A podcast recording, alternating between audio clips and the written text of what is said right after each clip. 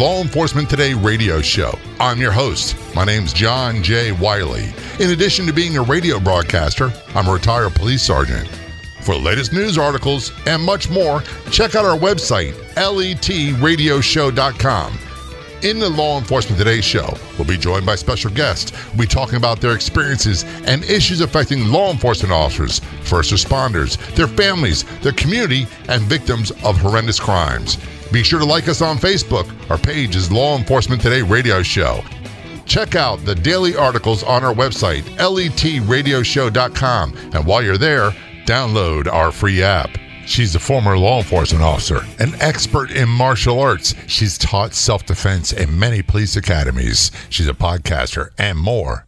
Be sure to look for the Law Enforcement Today radio show all over social media. We're on Facebook. Look for Law Enforcement Today radio show.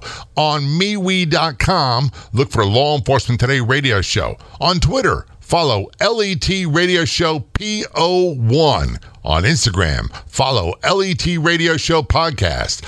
On Rumble, look for Law Enforcement Today Radio Show. And on Gab.com, search for Law Enforcement Today Radio Show. Again, our website is letradioshow.com. Hope to see you online soon. Colleagues from Maine, we have Autumn Clifford on the phone. Autumn has quite a story. She's a law enforcement officer. She's got, I'll just call it an expert in martial arts. She's been doing defense training for law enforcement officers in different police academies. She's a podcaster. She's a speaker. What don't you do, Autumn?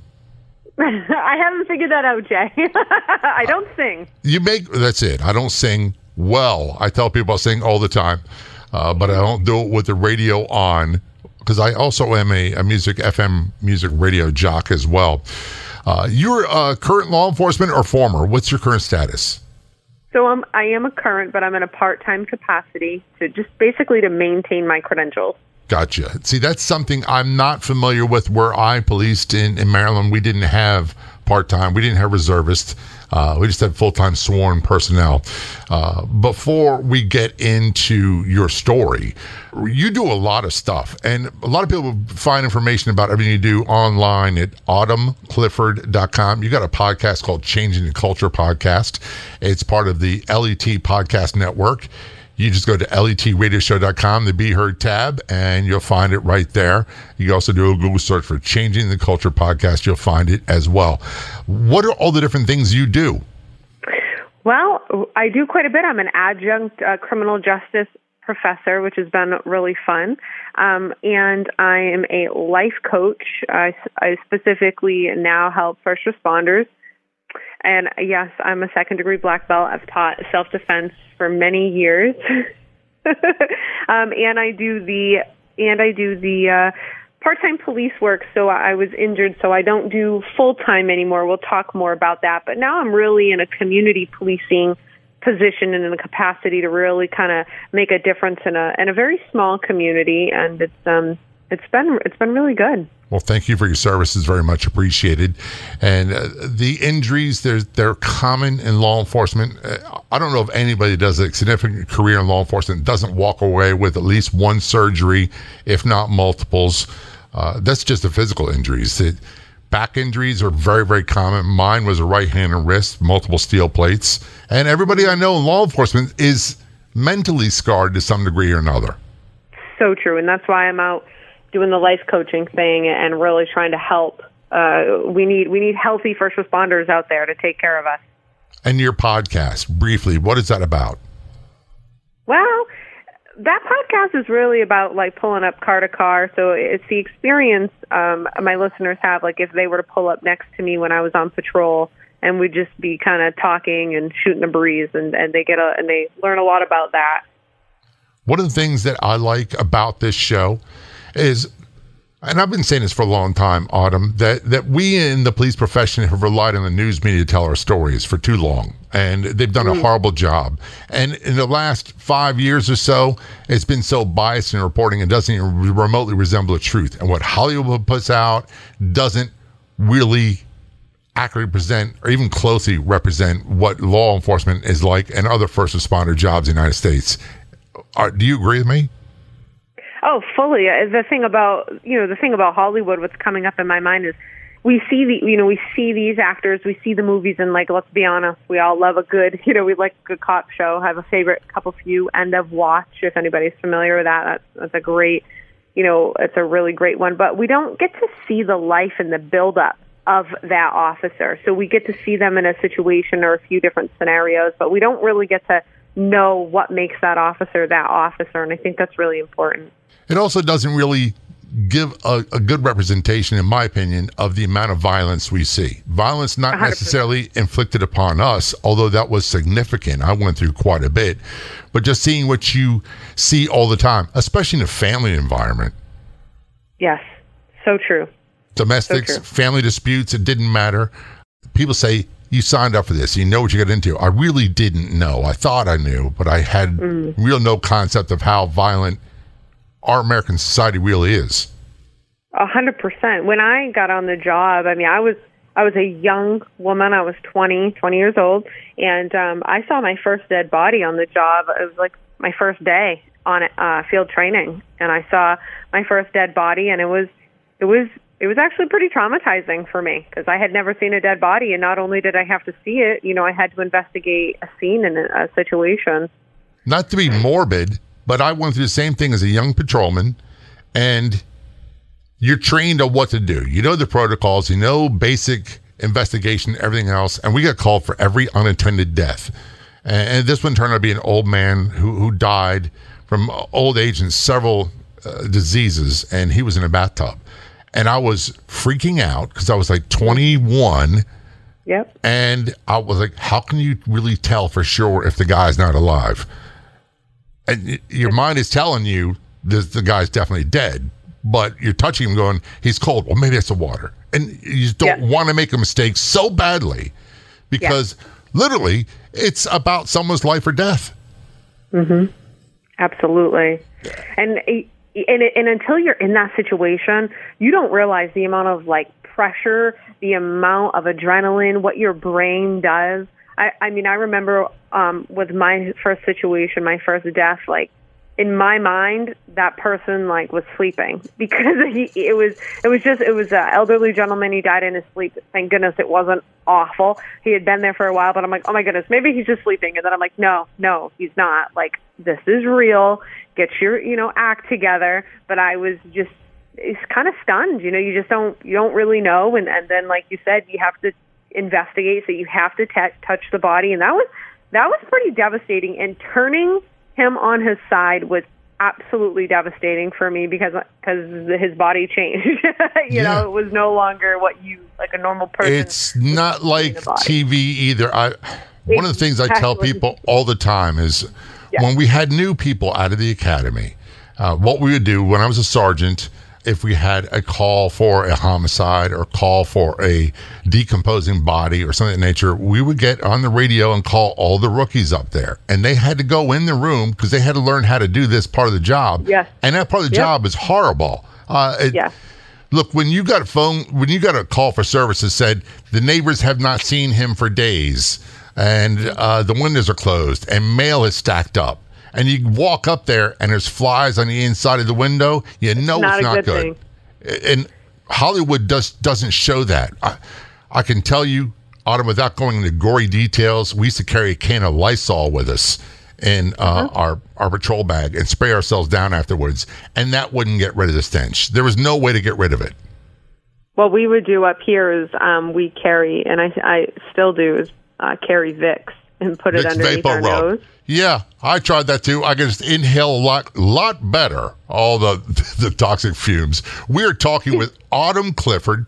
Autumn has a fascinating story about her law enforcement career. And by the way, she does so much to help law enforcement in the community. This is the Law Enforcement Today show. Radio is and should always be free. The Law Enforcement Today radio show is also a podcast and it is free. Costs you nothing. Do a Google search for Law Enforcement Today podcast or go to letradioshow.com. Click the Be Heard tab and you'll find us right there. Don't go anywhere. We'll be right back. Everyone's welcome at the Pet Rescue Life Facebook page, where you'll find fun, informative, and enjoyable posts daily. Purebred, mixed breeds, rescues, we love them all. Be sure to like the Pet Rescue Life Facebook page.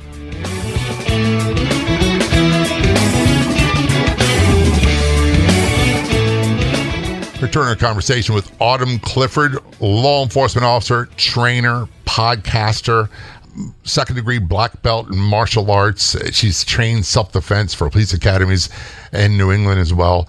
And uh, one of the things I love about you, Autumn, and this show in particular is breaking stereotypes. And you, as a female officer, as a female yeah. in law enforcement, and you said earlier, you're 20, 21 years old when you first started.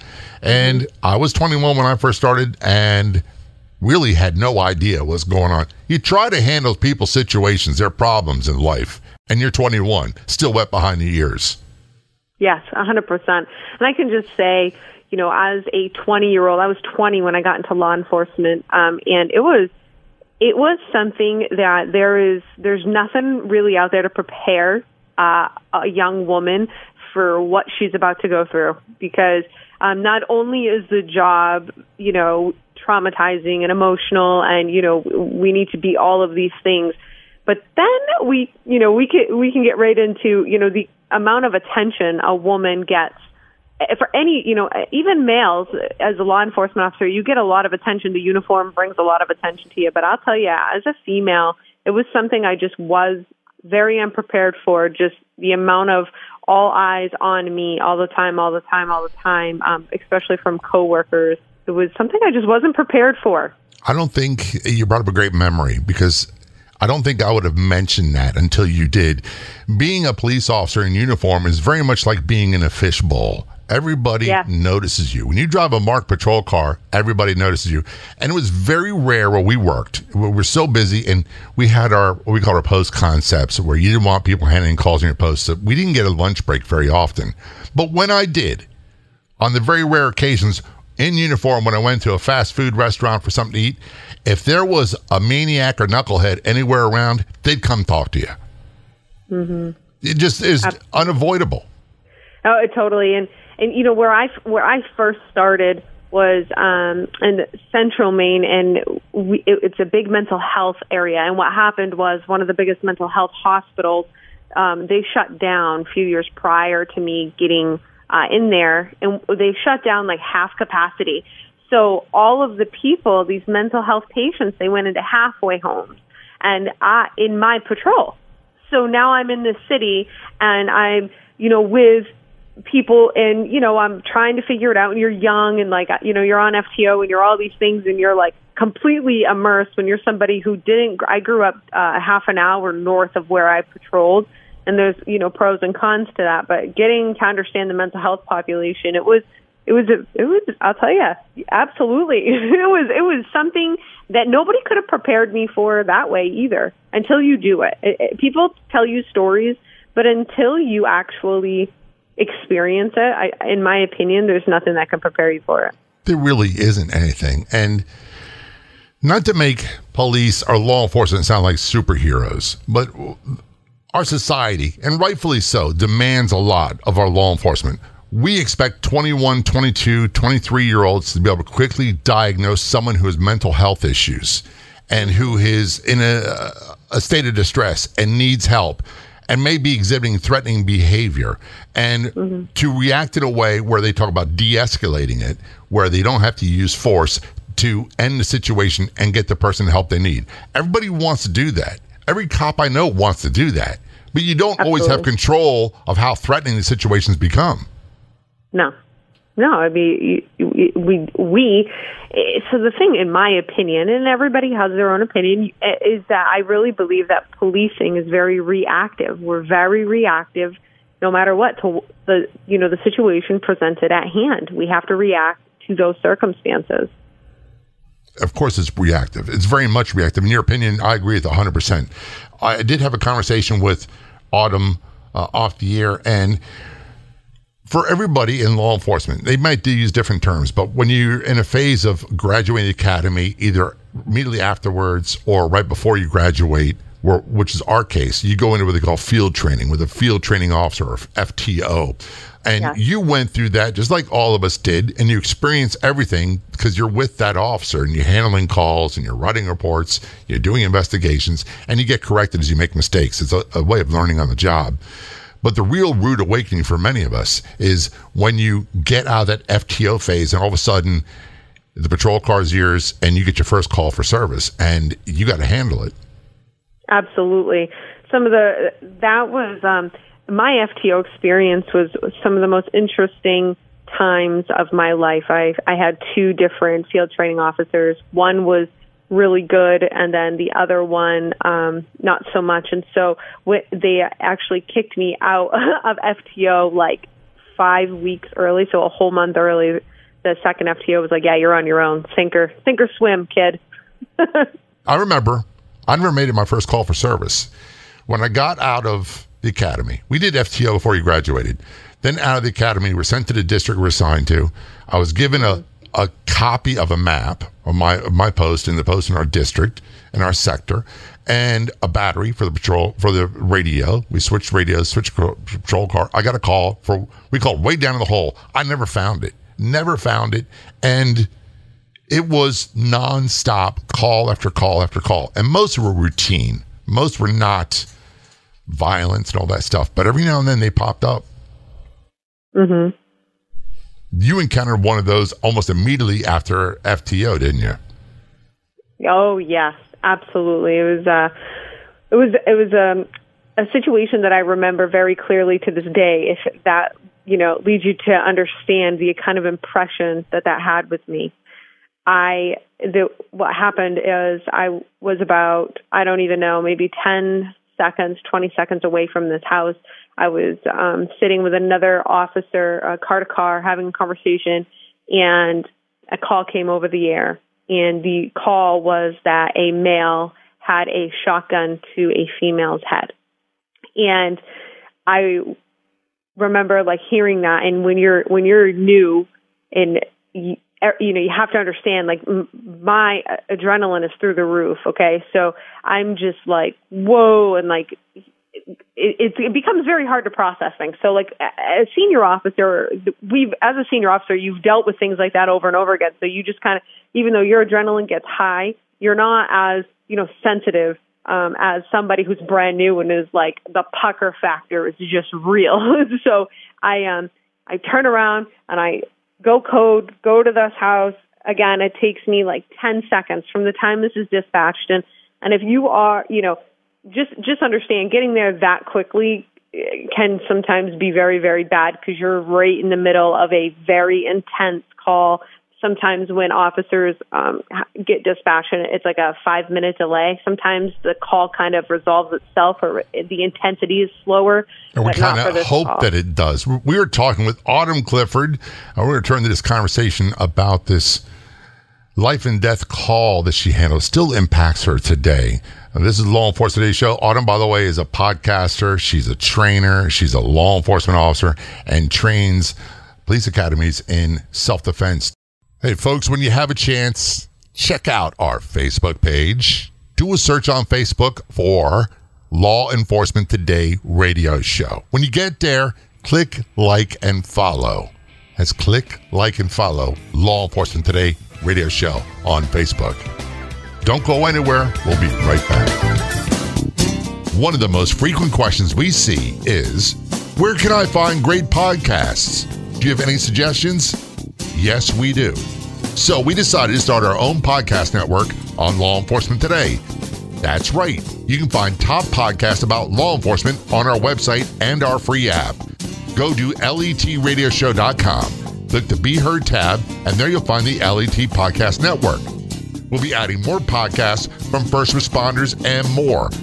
Again, to find the Law Enforcement Today podcast network, go to letradioshow.com and click on the Be Heard in our menu or download our free app today at letradioshow.com.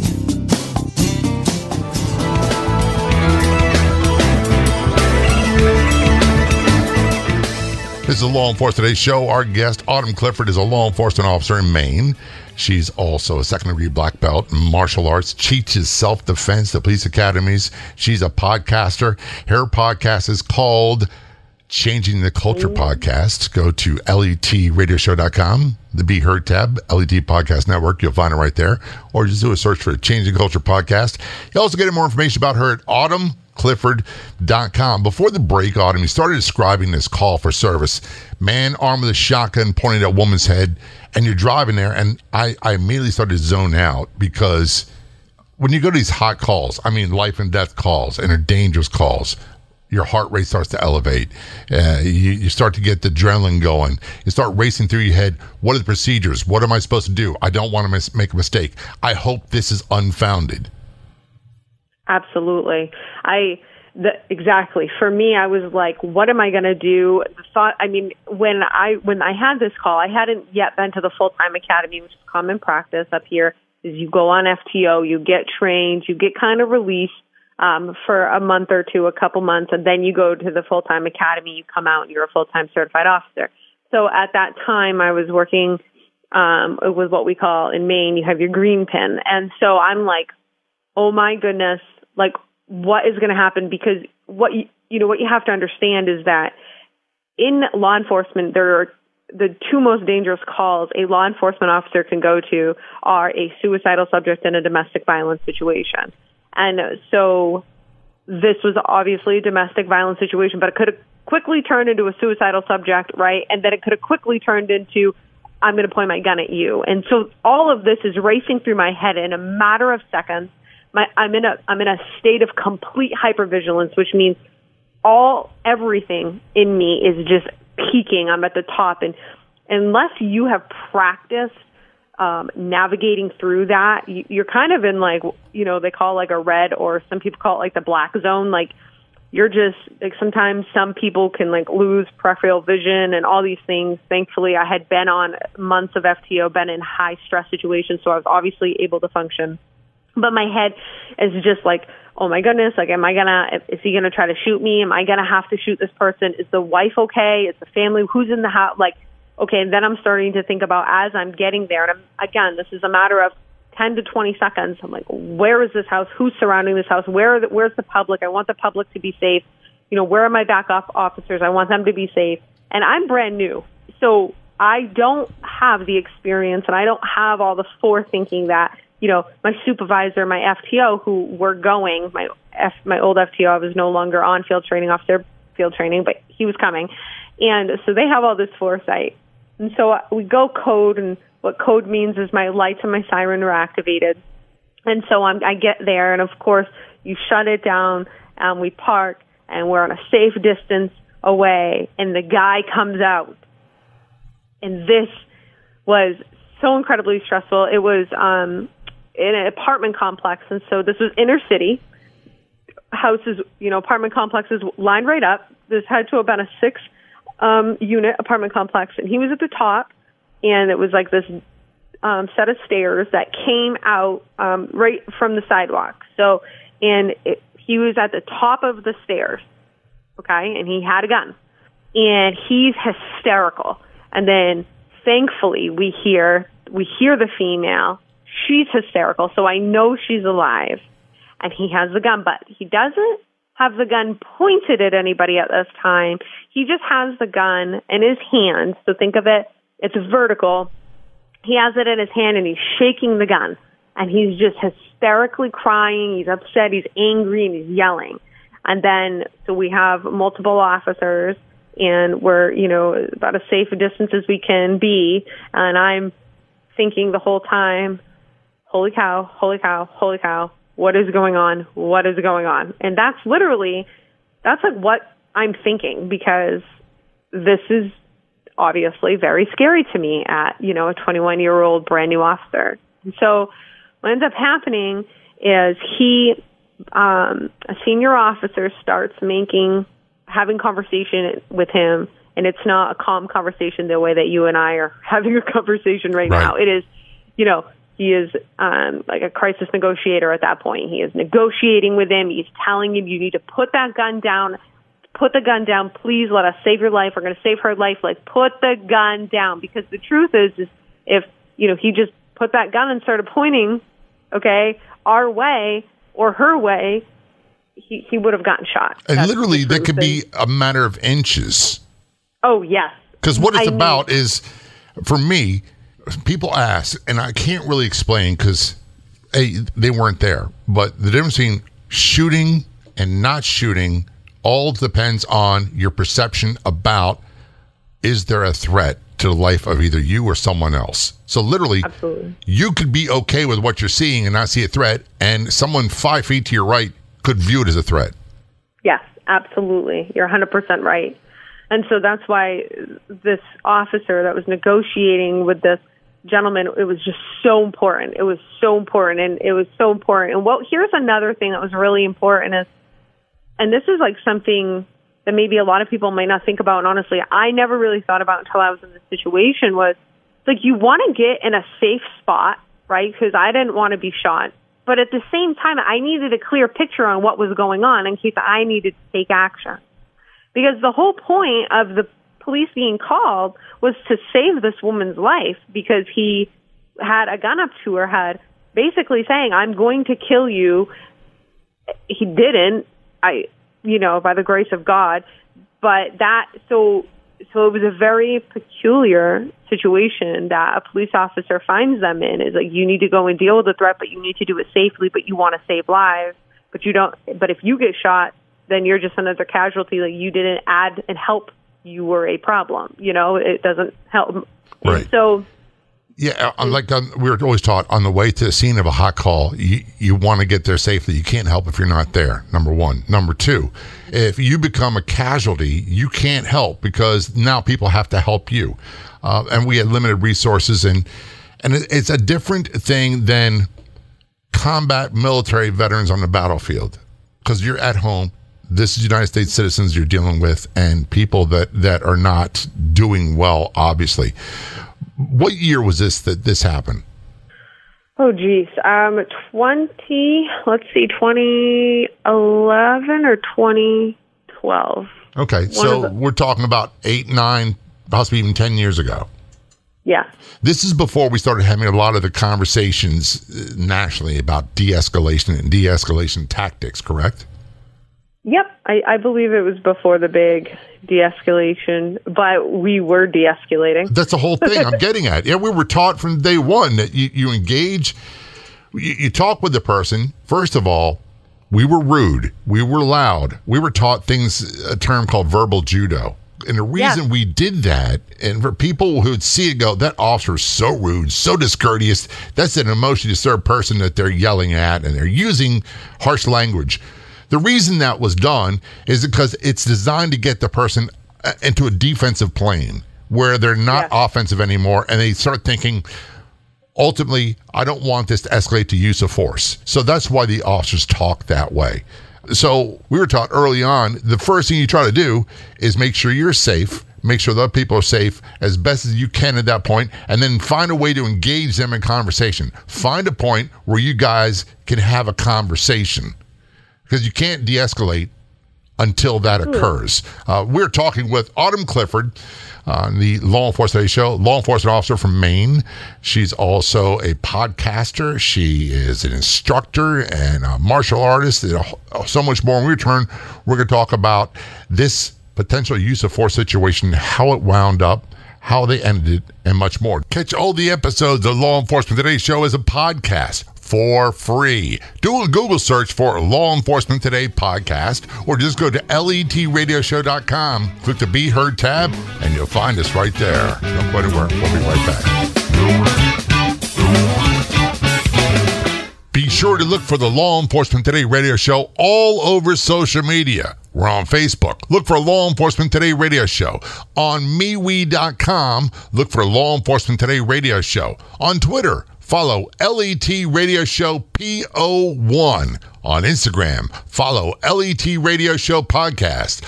On Rumble, look for Law Enforcement Today Radio Show. And on Gab.com, search for Law Enforcement Today Radio Show. Again, our website is letradioshow.com. Hope to see you online soon. Back to our conversation with Autumn Clifford, law enforcement officer from Maine, also a podcaster, host of the Changing the Culture podcast. You can go to letradioshow.com, the Be Heard tab, find it amongst many other great podcasts there, or do a Google search for Changing the Culture podcast. Also, her website is autumnclifford.com. Before we went to break, Autumn, you're talking about this call. Brief overview. Uh, a suspect as a term we use a lot. It was a domestic disturbance call. He had a gun pointing towards a woman's head. He was upset. You and other officers have him surrounded. You're basically just off of, you're wet behind the ears rookie. Um, mm. And you're trying to save this woman's life and talk him out, talk him down so that force doesn't have to be used. Were you able to successfully do that? Yeah, I absolutely, um, thankfully. So what ended up happening was again, you know, so I'm brand new. I was not the point officer here. I was I was with a bunch of senior officers, and so typically a, a rookie will know their, you know, know their space, know, yeah, know where they need to be. Don't know their place. so I did. Stand over there and just look menacing. Don't say anything. Don't do anything. That's exactly right. That was exactly right. Um, so I'm I'm there, and um, I'm at a safe distance, and and the guy comes out and he has a gun, and but it's not pointed at us. He's got it, it's vertically, but he's shaking it around, and it very quickly could have escalated. So a senior officer starts negotiating and talking with him and you know, drop the weapon, just put it down. You're going to be fine. Come talk to me. Come talk to me. And it sounds like it happened very quickly. It took it took like three minutes for this guy to set this gun down. But what you and what you have to understand, he dropped the gun but those three minutes felt like three hours. Absolutely. Because you are so focused, and you're like, if this guy just, if he puts that gun, if he maneuvers it, if he does anything, you know, what if he gun butts her because he has her, like he, she's like right next to him. I I can't remember if he had her like in a chokehold at that time. At some point he did. He had the gun up to her head and they were wrestling and this stuff. But I, I can't remember where she was at, but I know she was clearly near him, and so we're watching him, watching her from a safe distance. I'm down on the road, on the streets. He's up at like three stories, uh, but he's outside on on this deck, and um, the senior officer is talking to him and and, and gets him down. And um, guy comes down, and then he starts fighting. he like swings at this officer, which I, I couldn't understand for the life of me. But uh, all I could think is I believe he was on drugs and his he was so angry and so frustrated and you know the the senior officer gets him to walk down the stairs by himself and drop the gun and so he does and the officer you know grabs his arm because he's obviously under arrest and at that point it was on but the officer was able to you know before anybody could even get there and assist him uh, the officer was able to effect an arrest. Um, the guy calmed down and, and, you know, he's crying and he was arrested. Uh, the woman. And it's pretty sad uh, to see on, that. That's the other part was, of it. It's very sad. I don't know. Yeah. Uh, what do I describe it? When people are that upset, they're that disturbed, they're that emotionally off balance. It's almost. It really tugs at your heartstrings. But you've got to take them into custody, and you've got to get them to, to medical examination, wh- find out whether they're okay, whether criminal charges are placed. It's kind of out of your hands at that point. But thinking, what what gets people to that point? Well, I, would like to just add this really quickly, and then I'll answer that. You know, we can talk about that, but I want to say this: is that was really traumatizing for me, um, and I'll never, I would never, and I will never forget this gentleman's name, and it was, it was, it was very scary. Okay, because I, I, I had never seen people act like that, and as a brand new officer, like I just, I didn't come from, a, I mean, I come from an Italian family. Everyone yells, and everybody is a, you know, an, you know what I'm saying? Yeah. Like everybody is that but the thing is, is like I, I've never been in like I didn't grow up like that. That was to see a domestic violence situation like that with a gun, and that was very traumatizing for me. And I never forgot that that guy's face and never forgot his name. And you know, he he went, he he was arrested, and it was sad because it's like, geez, what happened? Like you said, like what brought like this happening? Three, I'd say like a year later, because I went to the academy three months later. So a year later, I'm out on the road now. I'm, you know, fully trained up officer, and I have a call, and I go and it was, uh, I think it was like a, I want to say it was like a loud noise complaint uh, in an apartment, And I find this same gentleman hiding in a closet, but he's not hiding from me. He's like living in this closet. And it was, and he was not like this tough guy, didn't have any weapons or anything. He wasn't this big tough guy that he was that night.